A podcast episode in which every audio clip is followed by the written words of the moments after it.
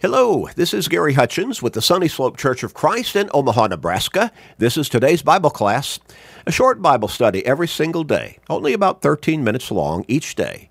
We can fit that little bit of time into our schedule, can't we? That keeps us in God's Word, and since faith comes by hearing the Word of God, being in a continual study every day is crucial to our staying strong and even growing stronger in our faith. But it also helps keep us focused on our relationship with God and helps us stay close to God. Help people in your life do the same. Come close to God. Walk with Him. Help somebody get to heaven. You know people in your life who need to get into God's Word. They need to change their focus in life. Help them by sharing these short studies with them every single day. Your friends, your family members, work associates, neighbors, with literally everybody you can every day. You can do that through Facebook friends, text messages, and other technological means. You may help somebody turn their life around. You may help somebody get to heaven. What a great blessing that will be for them. But it will also be a great blessing for you. So make that commitment and start sharing today and every day with everyone you can. We're going to get back into our new line of thought and study, asking the question, who's missing out? Well, again, people will say to their peers, to their friends, to some of their family members, "Man, you're missing out." Really? How am I missing out? What am I missing out? You're missing out by not getting drunk, by not going to wild parties, by not going to wild dances and frequenting public beaches where there's near nudity and sometimes complete nudity. You're missing out by not having sex with one person after another on a promiscuous basis. You're missing out by not taking drugs, by not bar hopping and bed hopping. A lot of people who are living in those kinds of sinful practices, and you could name others that would go along with that, they think the Christian life is boring, dull. It's not fun. But they don't see the full measure of what it is to be a Christian. They think anybody who's not drinking deeply from the fountain of sinful practices is missing out. But as we pointed out, our Lord and Savior in John chapter 10 and verse 10 said that He came to give us abundant life. How did He put it in John 10 and verse 10? The thief comes, or does not come, except to steal and to kill and to destroy. I have come that they may have life and that they may have it more abundantly. Well, Jesus, He brought Christianity into the world. He brought the church into the world. He brought the gospel plan of salvation into the world. And He says, therein is real abundant life. And so the devil's really done a number on those people who think that living in sinful practices, living sinful lifestyles, getting drunk, taking drugs, getting high, practicing promiscuous sex from one partner to another on an ongoing basis for years and years. They think the devil's done a number thinking that they're living the good life, the abundant life.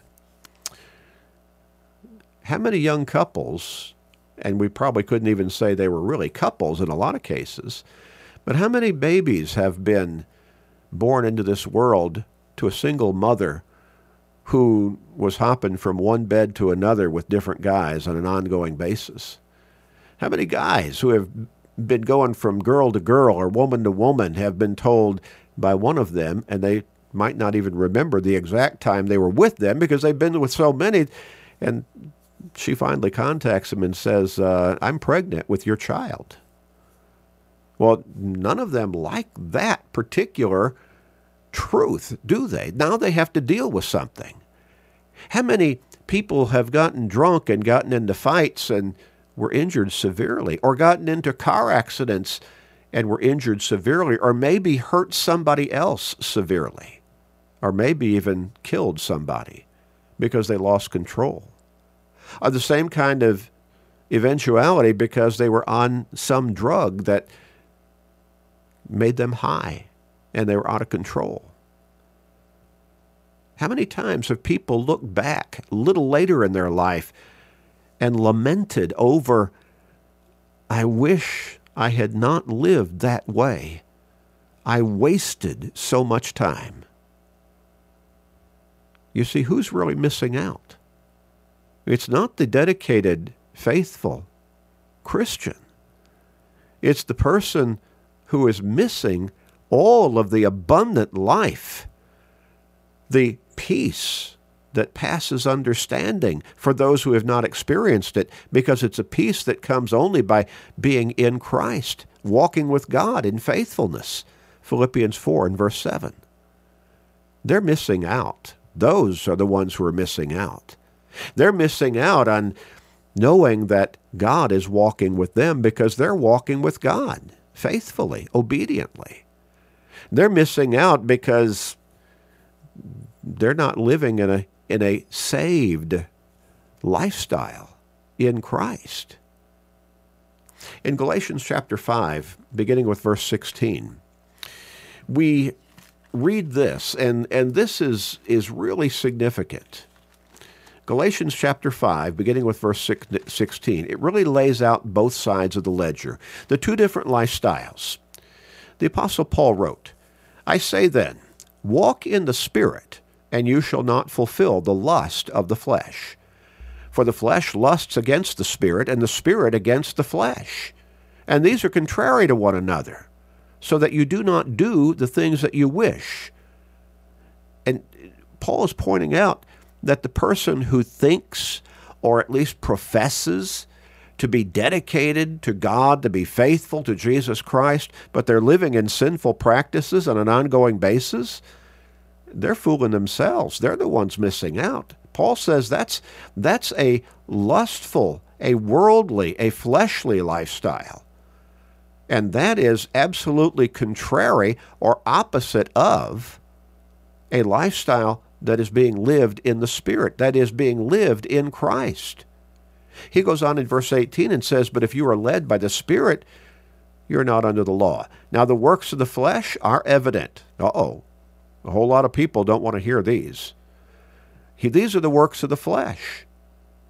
Adultery, fornication. Man, you had to mention those right off the bat, didn't you?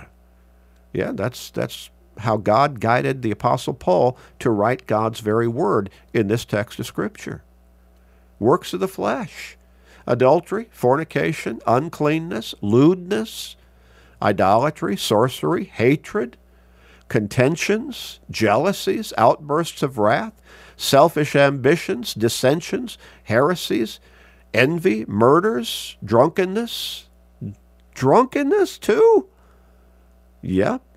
Revelries and the like, and anything else that would fall into those kinds of similar lifestyles. Of which I tell you beforehand, just as I told you in time past, that those who practice such things will not inherit the kingdom of God. What does that mean? They're not going to be in heaven. Those who live those kinds of lifestyles, they're not going to be in heaven.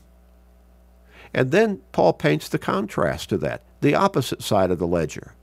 But the fruit of the Spirit is love, joy, peace, long-suffering, kindness, goodness, faithfulness, gentleness, self-control. And verse 24, and those who are Christ's have crucified the flesh with its passions and desires. If we live in the Spirit, let us also walk in the Spirit. Don't claim to be something that you're not.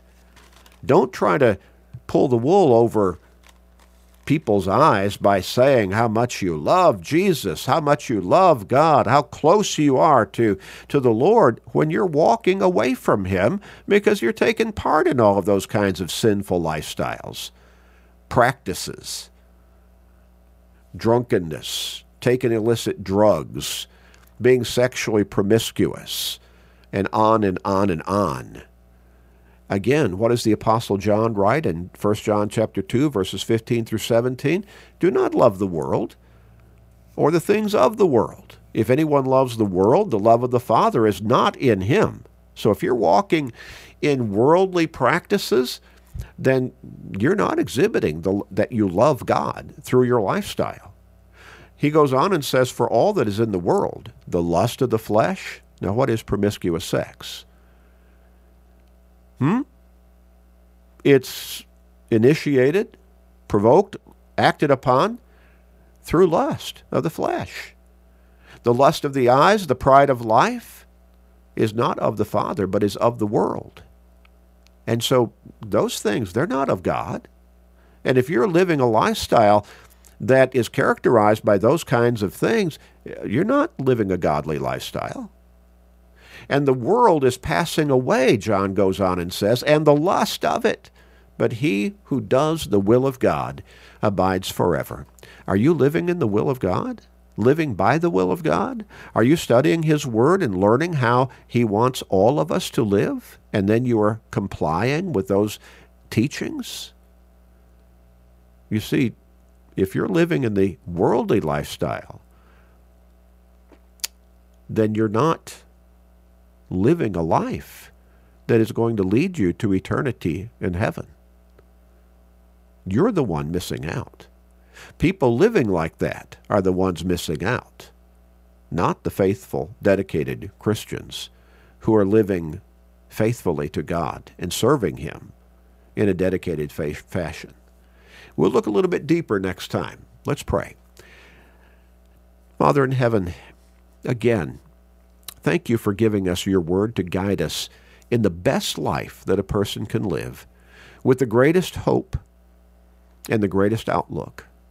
Eternity with you in heaven, and help people to open their eyes to see that very truth and to see the lie that the devil places before them, thinking that they can have the greatest life, the most fun, by living in ungodliness.